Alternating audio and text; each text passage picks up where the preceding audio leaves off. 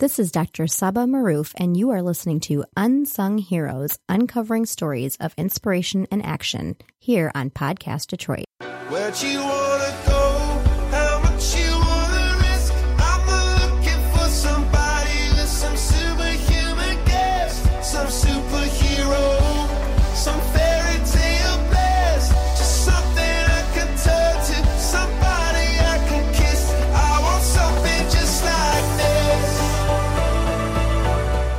Hello, everybody, and welcome back to another episode of Unsung Heroes Stories to Inspire here on Podcast Detroit.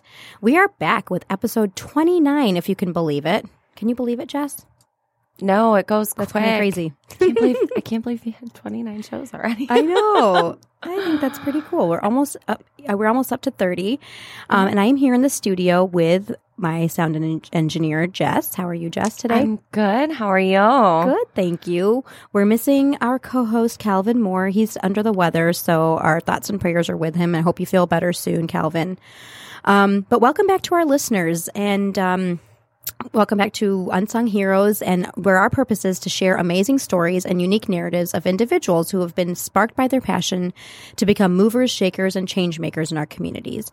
And, you know, really our aim and our hope is that by sharing these stories of positivity, we will inspire you to live a life of purpose and action.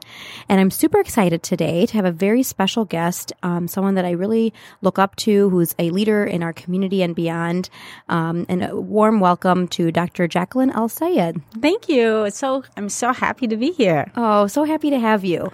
Um, you have such a uh, incredible and impressive um, bio and resume, and so I'm just really excited to be able to share your voice and um, you know, and the years of service and expertise um, that you've kind of that you've been you know involved in for so many years. So thank you for being here. And I know that you're very busy. You're a very busy professional too. So I really appreciate your time. Thanks. So, just to kind of as a brief introduction, I don't want to spend too much talking. I want to allow you to talk, but um, I do want to introduce you. Um, and um, you have a really impressive, like I, as I mentioned, um, resume. But um, Dr. Jacqueline, uh, or Jackie, as she's well known in the community, is the vice president for academic affairs at Marygrove College, and she is actually a professor of mechanical and aerospace engineering, and has served on the faculty at Kettering University for 18 years, eventually earning the position of associate provost. In addition to her work in academia, she's also served in industry and government. She began her career as an engineer for General Motors, where she completed the requirements for a commercial vehicle license. She's a four time gubernatorial appointee to the Michigan Truck Safety Commission, and as commissioner, served as chair for two terms. And she's also chaired the Driver's Education Advisory Committee and the Motorcycle Safety Advisory Committee for the Michigan Department of State, work that's resulted in new legislation for our state of Michigan. And currently, Dr. El-Sayed has served as an officer on the Bloomfield Hills Board of Education and on several national committees. She's married and has three children. One of whom is Abdul, Dr. Abdul El-Sayed, who is running for governor of Michigan and who we were fortunate to have on our show um, a few weeks ago. So, and I add that as that's definitely something to be proud of. Um, but you have so many, um, so many accolades, and I'm sure you. I mean, having you as a role model and mother for him has been so influential, and you know, formed kind of the person that he is today. Oh, thank So you. I kind of Um, add that. It really comes from my grandmothers, you know, and uh, uh, their leadership in our state as well. Oh So, wow! Oh, we'll talk about that. So you know, kind of just to jump right in. Um, we were talking about this before we went on air, but um, you know, as I'm reading your bio, I'm just like, there's so many layers, and um, you know, as we say as Muslims, mashallah. Like, I don't want to, you know, I want to um, say we always say mashallah um, when we're compliment giving compliments. Um, but you are a woman of STEM, and um, so you know mentioned a little bit about your academic background, but why do you think it's important for women to pursue these careers and kind of like, you know, how did you, when did you realize this was your passion? And um, just a little bit about your educational background and how that's kind of been a springboard for your other um, achievements. Okay. Well, the first thing you ask is why is that important? Well, it's really important when, I mean, what do engineers do and what do individuals in STEM do? But we solve problems and we provide innovations for the future. So it's really important to have a diverse body of engineers and scientists that are solving these problems and who are bringing the innovations to light because, um, when we don't, sometimes we miss something or we don't seize opportunities that uh, are really important. I in my classroom, I always mention about the airbag, for example, and um, it's it's used uh, to save lives in in passenger cars. Well, when they 1st had the airbag, they were only. I mean, everyone on the team uh, were men, and uh, they were testing it only on the 90th percentile male dummies, right? Thinking that if we save the the biggest people, right, then we'd save everyone, right? And it comes kind of like a group think that what happened was that they passed it in the driver's side and they said, that's good, let's do it on the passenger side. So then they put it on the passenger side. Um, and the standards pushed it very quickly in order to save lives, all with great intentions. But what happened um, is that when they actually rolled this out so quickly, that there are some gaps, and one of the gaps is that um, babies in reverse car seats were also on the passenger car's um, front seats. So, in order for an airbag to explode so quickly to save a 90th percentile male, it actually decapitated babies They were sitting in the back seat of the in the front seat. Oh, They used to f- send They- the front seat, oh. and that was um, kind that was yeah and so um this is Mm. an example of how having a diverse team that are solving the world's problems and finding innovations is actually could be much safer much better and and we'll come to a better solution faster so that's why it's really important for women to pursue these roles because we have a very strong and unique perspective on the world Wow, that's so interesting. I never thought of it that way. I mean, you know, we talk about encourage. We talked about this before too, encouraging um, our girls to pursue those um, subjects and fields of math and science. Um, but I never thought of it that way. That that's So directly important. impacting mm-hmm. how things are designed, things that we use on an everyday basis. true Wow. So you have a wealth of experience, an array of roles and accomplishments, including service in the government. Can you tell us a little bit about um, kind of growing up and your background and what's inspired you to live um, such a life of service? Okay. Well, I'm I'm born in Lansing, Michigan, and so I'm a lifelong Michigander. I grew up in uh, Gratiot County, specifically St. Louis, Michigan, which was a very small. Is it is a very small town. Is my where I graduated high school. Um, but I'm from a family of K twelve educators um, a very large family. My dad is the oldest of seven. My mom is the oldest of four, and I'm the, their eldest, right? And so I'm the eldest of two eldest, which makes me uh, the the top cousin. They call it the, top, the alpha cousin, right? And uh, so growing up in a rural area um, and having being part of a a family who are educators, I really think shaped my perce- per perception of the world and my role in the world.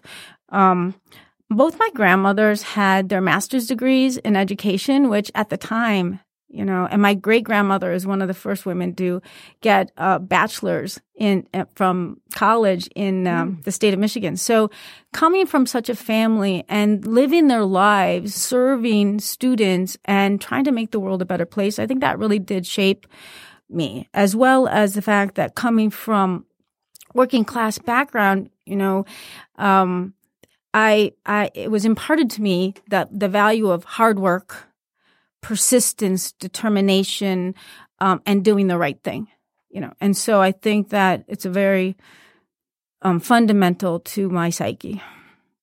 Wow. And how did that kind of so that's kind of what inspired you to live this life of service and and I mean again looking at your bio it's such a diverse array of um of roles. Um from the school board to you know like the this is just interesting the truck safety commission and drivers education advisory committee. How did you get involved in those um you know these committees uh, for uh, state of michigan this role in industry and government? And Okay, how's that well- been for you? Yeah, so I um I came from the background that I mentioned, uh, and I went to uh, General Motors Institute, which is now Kettering University, which has mandatory cooperative education. Uh, and uh, so at 18 years old, I I started working at GM um, as an engineer in General Motors Truck Group, and so I you know, felt like as an engineer, if I was going to build big rigs, then I should be able to drive them and understand them. So I completed my requirements for um, driving big rigs. Um, later, when I again found my passion for education and went back and got my master's and my PhD uh, and joined faculty, I was actually coming out of my classroom. I was an associate professor at the time and a mom, just, you know, teaching my class. And I came back to my office and I picked up, somebody called me, picked up the phone, and it was governor's appointment office.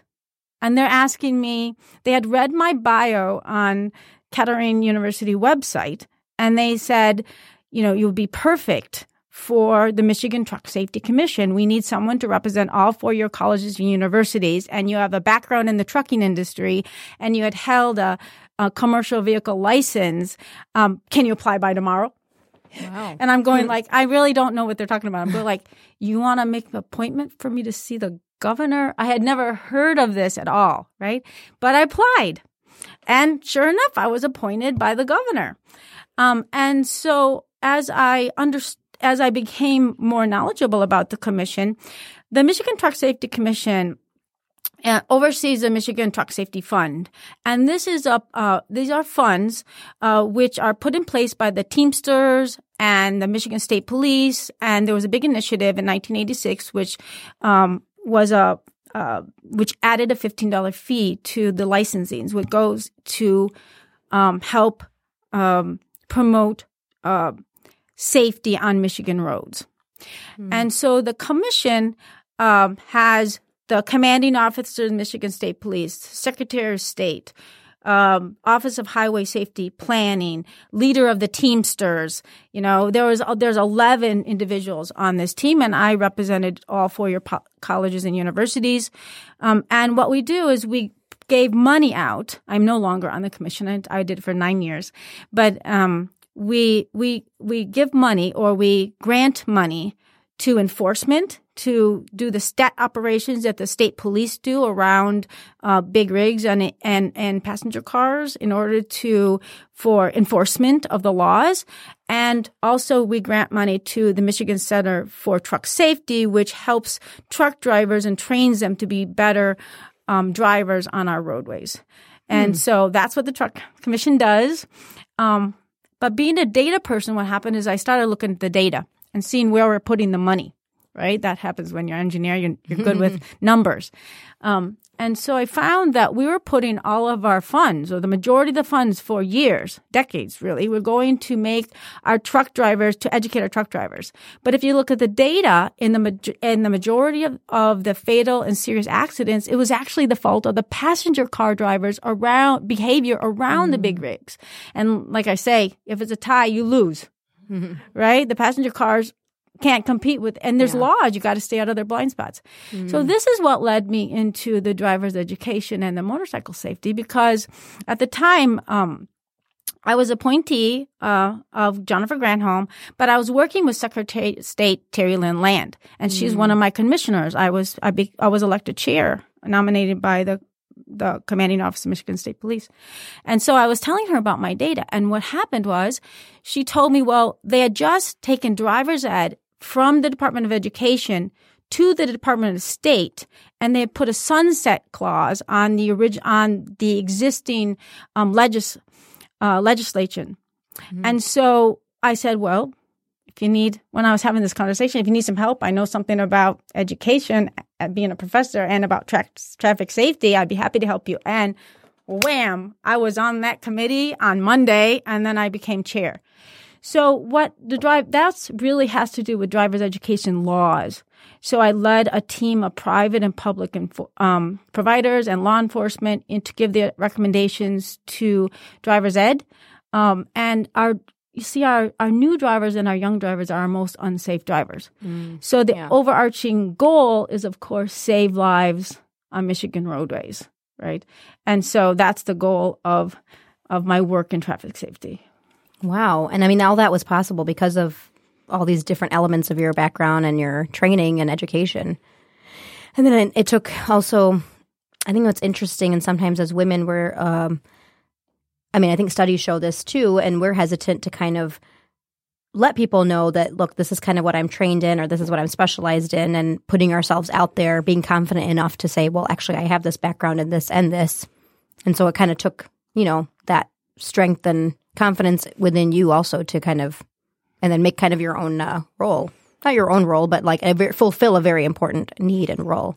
So that's really interesting. Wow. Now you're also uh, you've been on the school board as well, Bloomfield Hill School Board. How how many years have you been on the? I'm starting my eighth year. Okay.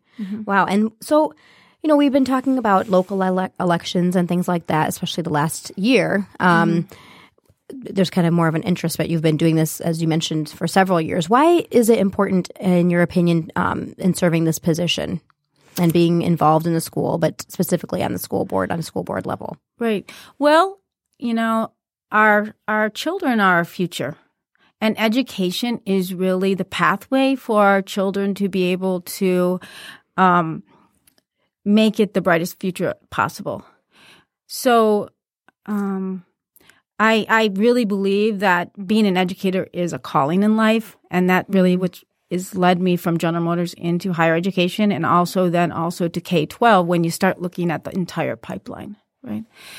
Um, so I was actually the interesting thing you mentioned is that we don't always put ourselves out there, and I wouldn't say I put myself out there. I would say that truthfully, I always just responded to being recruited. Uh, Even the Michigan Truck Safety Commission, right? I got a call. I didn't Yeah. think about it, and I responded. Um, But sometimes we're scared to do that too, to Yeah. respond. The community asked me, you know, I had people who asked me to run. I had just come back from being an American Council on Education fellow and spent a year studying education. And I thought it wasn't really anything I had thought about doing before, but I thought, you know, if if they're willing to meet my campaign committee, then I'm willing to to run. And and so we did win. Um but education is so key and I, I find that our educators really appreciate having an educator on the board. And I'm really proud of the fact that we have such a diverse board, that we come from different uh, perspectives law, finance, PTO. And, and so as a team, we are really able to be a very productive and, and, um, and excellent board. Wow, and that's I mean excellent uh, district too, and a very diverse district as well. No, well, that's why I'm there actually, because you mentioned Abdul, and so Abdul, of course, is a smart, smart child. Um, I've I raised him since he was three, and uh, I was always uh then trying because my background with all my family being educators. Um, I always was very interested in the schools, like I like all pa- parents, right? And and so when he was in first grade, um, the first grade teacher pulled me in and she said, and I didn't know why, but she told me, it isn't that, it isn't that he's not getting his work done. It's that he's so interesting that no one else is getting their work done. so he he's very charismatic, very cute, and very smart. And so he's learning that he can really change the entire classroom um, and becoming the focal point of the tension. So uh, they tested him and they found him gifted. And so in we were in Miami at the time, and they put him in um, a gifted program twice a week, and then three days a week he would have to make up the the work that um, he had missed when he was in these, uh, these other two days, which took care of the problem, which taught me something that gifted children are also special needs children. My grandmother is a pioneer uh, for special education in Michigan. She helped bring Special Olympics. There's a school named after her. Wow. But and so I was raised. Um, you know, and my my parents had me when they were still in college, so I spent time with my grandmother. I went to her classrooms with her, right? And so I was raised with an understanding of all different types of of students and the importance of education. But also, um, gifted children also need to be challenged at the right amount at the right time. Otherwise, they can get uh, you know too mischievous, uh, or they kind of like Einstein go inside and have this inner world. Um, and so when we were moving back to Michigan, I was really looking for a school district that could provide that challenge, but also be diverse. Because here in Michigan, truthfully, we have quite a segregated, um, we have a segregated society, uh, but also in our schools. Um, and so I was coming back to work at um, Kettering University in Flint. Um, but I needed to find a school district that could handle a small, you know, smart, mischievous uh, young man of color, right? Um, and give him the background and the challenge that he needs to thrive. Um, but also, I didn't want to be in a district where he would be one of the few students of color. And so that's why I actually, after looking at all the all of the data and and really doing a lot of search, I decided on Bloomfield Hills. Um, it took us though 50 miles to drive to work. To in order to have our children in Bloomfield School District when we were working in Flint, it was 50 miles one way to work. And we did, I was there 18 years. My husband was there 22 years and we were driving back and forth. But I always say that's a really good return on our investment. wow. Yeah. wow. What a sacrifice.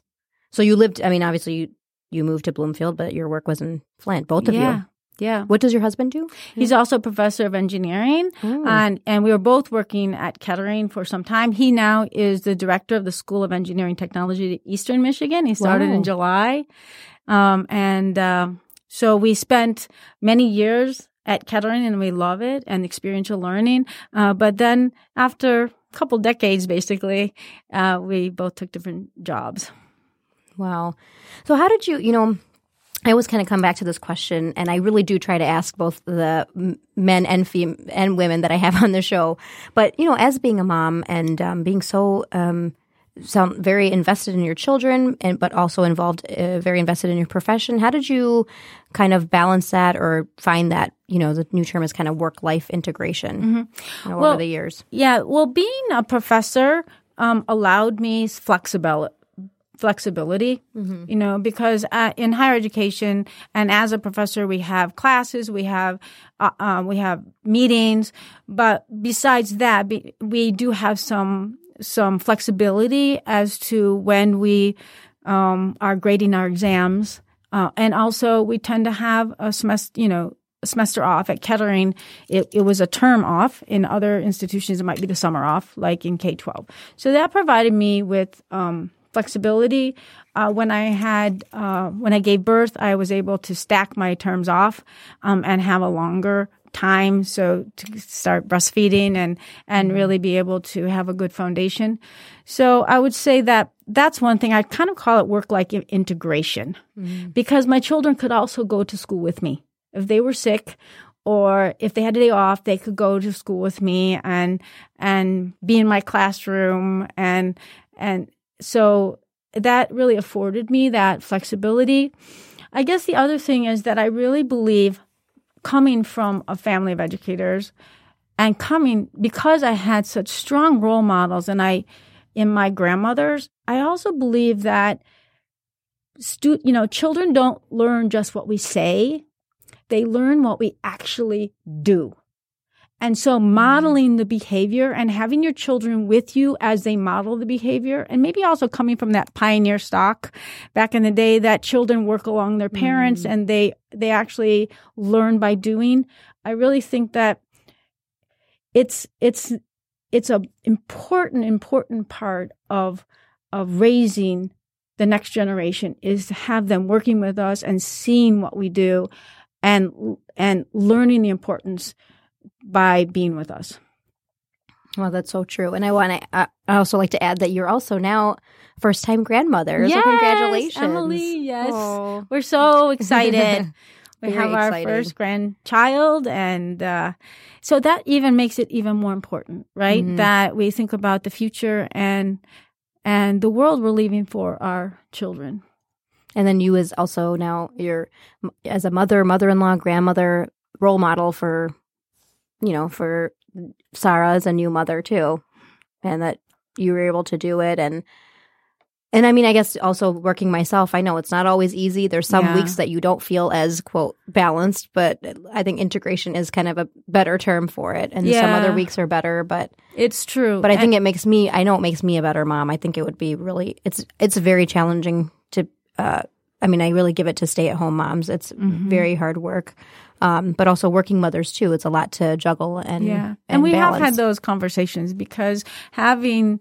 Uh, I know talking to my grandmothers or my aunts, Mm-hmm. you know, uh, and hearing how they uh, navigated those obstacles or those challenges, that was really helpful. And it's validating. It, it's just really important to have that community Mm. uh, to be able to, I think women mentoring women is Mm. so important in any field and in life in general. Yes, yeah, definitely agree. Um, so you know, kind of going back, you mentioned so you're um, as a four-time appointee to the Michigan Truck Safety Commission. Um, I kind of wanted to, you know, just kind of ask you, and you know, our listeners that can't see you, you know, you are a visible Muslim woman as because you wear a hijab or headscarf. So, as a female and a visible minority, um, you know, well, I mean, you know, Michigan Truck Safety Commission for maybe some people they wouldn't really expect to see you there. Um, but tell us about, I guess, any challenges or any even discrimination you might have faced in in any of these. I mean, that role, but any of the kind of the roles that you've that you found yourself that you've been in. Well, being a woman and being a woman in engineering and also being a Muslim woman, you know, there's there's prejudice that happens in both areas. And uh, so I think that when I was younger, I really didn't notice as much. I just, you know, I, I, I wasn't understanding that this, some of the things that happened to me weren't just to me. They, they were misogynistic, right? But I didn't know it, you know, and I always got along so well with all of my colleagues. I'm, I was always the only woman, you know, in my classes or in my, in, where I worked. When I worked on the line, I was based, the only, you know, co-op student, um, and woman co-op student in manufacturing. And that was a very, uh, back in the 80s in manufacturing, there weren't the laws that they have now. And so actually, when you entered the manufacturing plant, you know, if you've ever seen gone to the River Rouge plant or something, you have the the people on both sides and the vehicles are going through and they have these machines, right? Well, back in the day, there weren't the laws that they have now, and catcalling wasn't illegal. And so when any woman entered the plant, the men on both sides of the line would jingle their their um, machines and catcall, and you could actually hear where any uh, it, any woman, if any woman was ma- walking through the plant, you would hear this roar. It was like the wave in the Michigan games. you would hear it, and you would hear the the roar travel as she was traveling through the plant. So when you're walking, imagine you're 18 years old, you're a co-op student, and you're walking through the plant, and the men on both sides of you are roaring Wow. as you're walking through. That's that's it's illegal now. You can't whistle, you can't catcall, you can't do anything like that. That would be illegal. But back in the day, it wasn't illegal.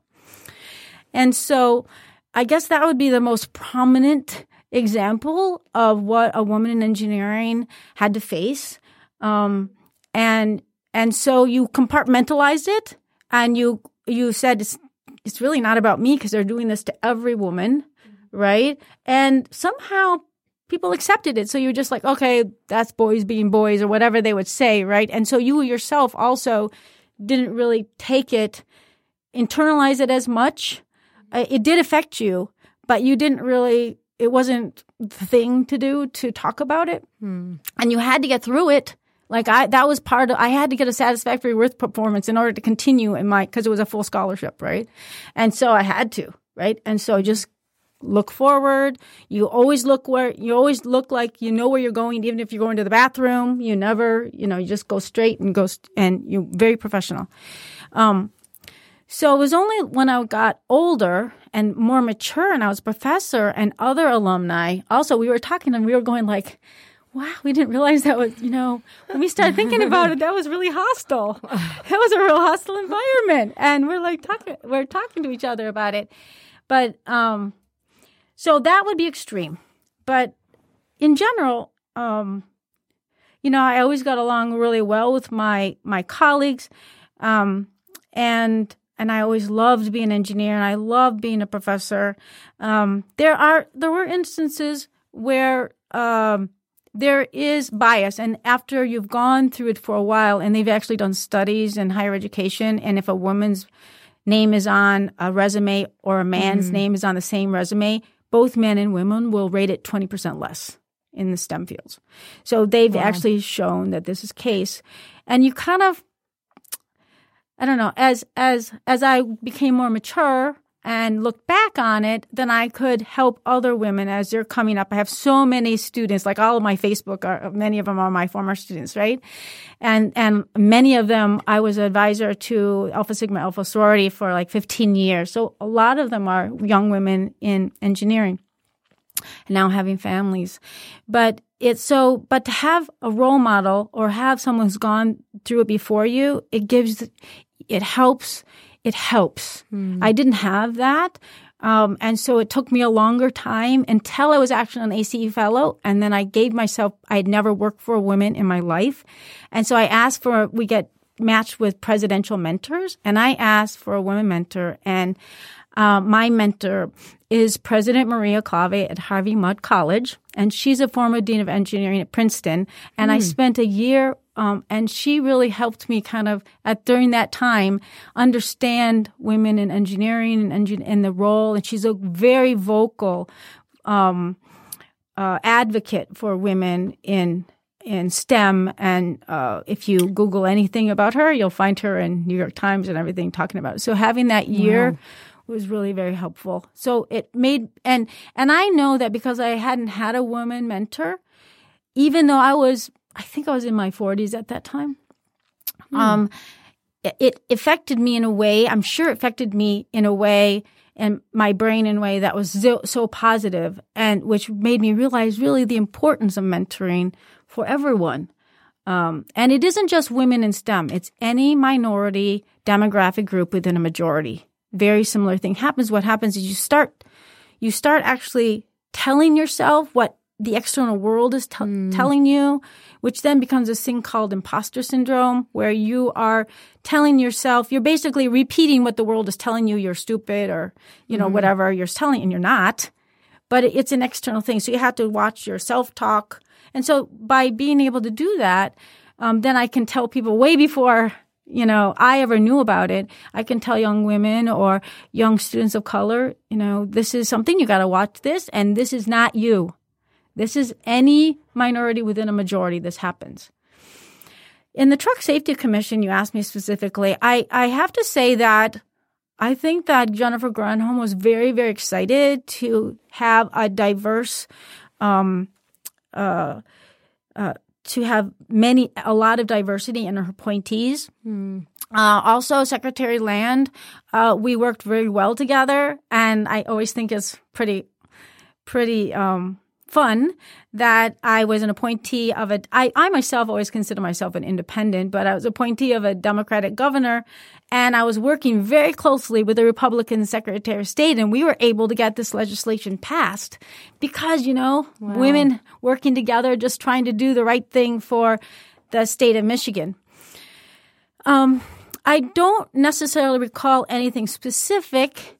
Um, uh, there's only one thing that I thought was kind of funny that when I filled out the form and I was appointed, they told me, well, randomly, randomly, some people, because it's whenever political parties do an appointment, then the other the other political party will randomly choose some of the appointees to do a background check.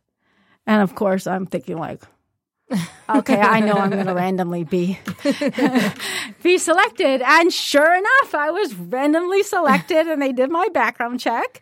And so when I got to the commission the first day, I asked, um, who else had their, all the other appointees, you know, who else had their background checked? And the only other person was the um, individual from of Italian descent who reckon who was um, appointed to to represent organized labor. Wow. Hmm. Jim Peronello. So that was that was I would say that check. was interesting. It was random, but at the same time, Not we, really. We kind of we kind of have a feeling when something's random that Yeah. we're going to be selected. yeah, so random. it's very random. Wow. Wow, amazing. I mean, just love hearing you talk about your the different roles and your background and um, your experiences. And I love what I totally agree about uh, mentorship and for anybody, women, anybody of minority, people of color, students of color. It's so, so, so important. so important. And I just heard about this term imposter syndrome a few years ago, and I was like, oh my gosh, there's a term for this. That was me like a few years ago. And I was like, And so we have to realize it that we start to actually just repeat what the stereotype is, right? And it also leads to something called stereotype threat. And it, and you know, for right now, um, I was at Kettering where the demographic group it's engineering, so it was you know, eighty two percent male and only eight percent students of color. Right. And then three years ago, I went to Marygrove College, which is a small liberal arts college, um, and in Detroit, where which is about eighty percent students of color and about seventy percent women. Right. So looking at a very different demographic group. Um, and so I really started building upon my own experience as a woman in STEM, understanding then how this connects really to students of color and my own children, right? Um, uh, students of color or of any uh, minority demographic group, religious, such as Muslims or um, students of uh, the Jewish faith. And so I started as an educator looking more into uh, how can we close that gap, that the achievement gap? How can we provide all students what what they need to thrive? And so one of the things I went to Morehouse and Spelman during my fellowship, which was really profound experience for me to understanding, which really led me to accept the position at Marygrove. Um, if you've heard, have you heard of Morehouse and Spelman? yeah. So it was one of our visits. We I went to over 25 different um, campuses as part of my fellowship, as well as doing my placement at Harvey Mudd College. But when I was at Morehouse and we were doing a cohort visits, that's when the cohort um, we go together. We went to Atlanta, and I was at Morehouse. Which is a historically black college for um, African American men. And we were sitting at the table with all the leadership. And then we all had our own learning goals, and I was studying faculty on professional development. And so we went, I went into another, um, I went into another room, and there was a, a male and a female professor. And the female professors told me, I am the first woman professor at Morehouse College because a Morehouse man needs to be able to work for a woman. And just the idea that an entire campus is built in order to support and provide the community and the education for a specific demographic group and how powerful that is, that really led me to think about um, accepting when I was recruited to Marygrove to apply for their national search. But then as I, I went back to Morehouse before going and I talked to some of the faculty there who are doing research in this area. Um, so even above stereotype threat, uh, sorry, above imposter syndrome, there's something called stereotype threat. And this is something that happens to students and we're actually looking at it. Um, we're doing a three year initiative so far in closing the achievement gap in Bloomfield Hills. And this is when any minority student, it, there's only so much room that your brain can take while you're learning, right? Um, and you need to have this sense of belonging. Um, and our leadership services um, assistant prof- uh, assistant superintendent is really is really talking about how the brain works. And you have to have a sense of belonging to really be able to learn well. But when you are are under anxiety, for example, if we have a young um, man of color and he knows there's a stereotype about young men of color, right? And when the teacher is looking at him, he's so worried or his brain is mm. spending so much time being anxious about that he's going to be judged based upon the stereotype that it takes away his time and his energy from actually learning, right? And so, how is it that we can provide education in a way that every student, this is just one example, mm-hmm. but that all students can have that sense of belonging, can be, have a learning environment which really promotes learning so that all students can rise to their potential. So it's really become quite a theme to me and a mission in my life. Um, looking back on my own experience, of course, um, and having some of my students would say, I had one student, um, uh, she did a, a co-op at um, Mexico, and they would tell her like, "Oh, you're a girl. Don't touch that." She's an engineer. Don't touch that. You'll break it. Don't touch that. And it actually started to affect her. Right. So looking at my own students and things that they went through in engineering, you can really generalize that and see that all students, we really um, need to be able to provide them the community because it takes a community, right? It takes a village to raise a child. The community and the resources and the um, the environment, so they can really do their best, and so that our, you know, the world really has the best minds and educated in the best way, so that um, it can be the as sustainable as possible. Wow, that's so interesting. I mean, even looking at research um, and um, facts and statistics on bullying, the effect of the school climate is so important. So and one of the key features to mitigate the effects of bullying is the uh, student teacher relationship. Exactly. Very, very important. and that's it's it's very important. So, uh, student teacher relationship, um, and uh, everyday examples. So, the other thing that happened besides the student teacher re- relationship and mentoring and organizational goals, the other thing is that we were just talking before we started about the maybe the different socialization in toys between girls and boys. Well, this can actually cause gaps. One example is spatial visualization. So we can test for spatial visualization and and we can see that the toys that boys play with actually can provide better spatial visualization skills um, than the toys that girls might be um, playing with. Um, but we can test it and we can actually teach it to them. But we have to catch it, know that this is a problem, right? Because think about engineering, you have to be able to see things in your mind from different aspects. And so actually the toys that children play with can make a difference. But we also, as educators, need to understand that not all students are coming from the same background. So when we give it, when we give examples, we need to be thinking about what is the learn, what is the socialization and the the um, the experiences that students have had before they come to us, and then we have to connect our the next level of learning to that. So I had a student, I had a professor of physics, and she was talking about. She understood this exactly. She said that when she was coming um, through school in um, and she came from India here, and she is Hindu. And the professor was talking about the difference if you spin an egg if it was boiled or not boiled. Well, she's a vegetarian. She never boiled an egg. She never saw mm-hmm. that if you spin an egg, it's going to spin differently. And so she had no connection to what the professor was trying to teach her because hmm. she didn't have that experience. This is just one example that if we're if we're socializing students and they're coming from different backgrounds, right, and different experiences, we got to, as educators, make sure we're connecting to their experience and not just the experience that we ourselves had, because hmm. it might be different. And this is also another very important key to learning. Wow, fascinating. Well, before we wrap up, um, I did want to ask you. Well, it's just it, again, it's been so interesting, and I can tell that you're so passionate about so many different things, especially education and mentorship and women in STEM. So this is just this conversation's um, giving uh, much more than I expected. It's really amazing. um, I really hope that our uh, listeners tune in and um, really kind of learn from your experience and your passion.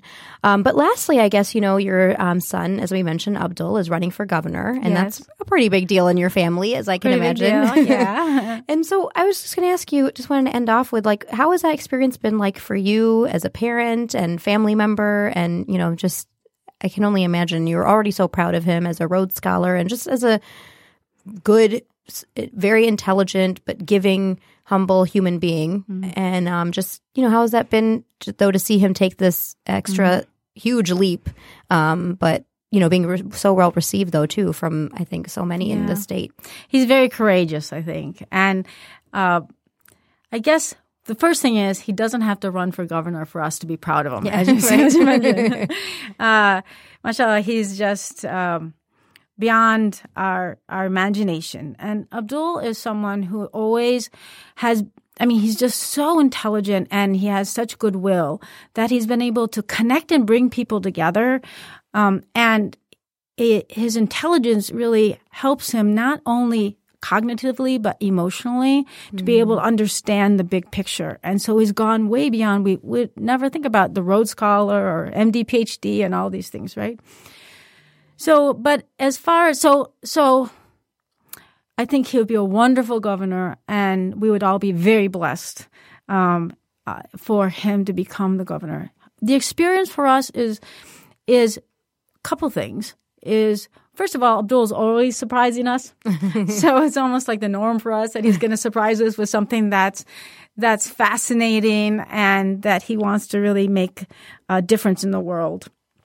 And so, but the other thing is, the second thing is, not everybody knows that we, in our everyday life, that this El-Sayed equates to that El-Sayed. And so it takes some time sometimes for people to even know that we are actually parents to him. And uh, the other thing is that uh, Abdul's really good at looking out for us and in general, everyone, right? So he can see things way down the line of things that might come up. And so he talks to us about it and gives us the big picture so we can be comfortable and and and so he's he's always looking out for us as he's looking out for everyone, right? So it's been um it's been fascinating and I, what I'm really I'm just really proud of the man he's become. I'm really proud that he wants to give back this way and I I I want to be supportive and we as a family want to be as supportive as we can um, because he would be a fantastic governor. Wow. Yes, So- I hope so, inshallah, and I agree. wow. Well, thank you so much. Really, really appreciate you being here and sharing your story and your stories and just so many areas of expertise and passion. Um, uh, it's really been inspirational, and I, I really like actually what you said too about even even finding a mentor into your forties because sometimes I feel like I've had mentors, but you know they kind of come and go with the medical training So too. important, But yeah. it's like am I, you know, and I think you can use one at every stage of life. And so that I So really like how you said that. Not done with the learning by any means. Okay, Going into my 40s soon. Um, but The thank best you is so yet much. to come. Yeah. thank you. I hope so. But again, thank you so much for your time My pleasure. Thank you for having here. me. Oh, it was definitely a pleasure. I'm so happy. I'm really so humbled and excited to share your voice. Um, and thank you to our listeners for joining us again here on Unsung Heroes. And again, just want to remind you to please like our Facebook page where you can get updates and links for the episodes as they come up. Um, and thank you again. Share, um, subscribe to the podcast on iTunes, or you can hear us on SoundCloud, Google Play, and of course the website, www.podcastdetroit.com. Just look under the shows tab and find Unsung Heroes. We have quite a few shows here now on the network, so you might have to go scroll down for a while to find this one, but we're there. Um, but again, want to thank you, Jess, for being here. And My pleasure. I, I could have easily listened to you talk all day. No, this is amazing. Thank you so much. Thank you again, and um, Dr. Jackie Jacqueline Al Sayed, and um, and hope to have you all next time in another episode of Unsung Heroes. Bye.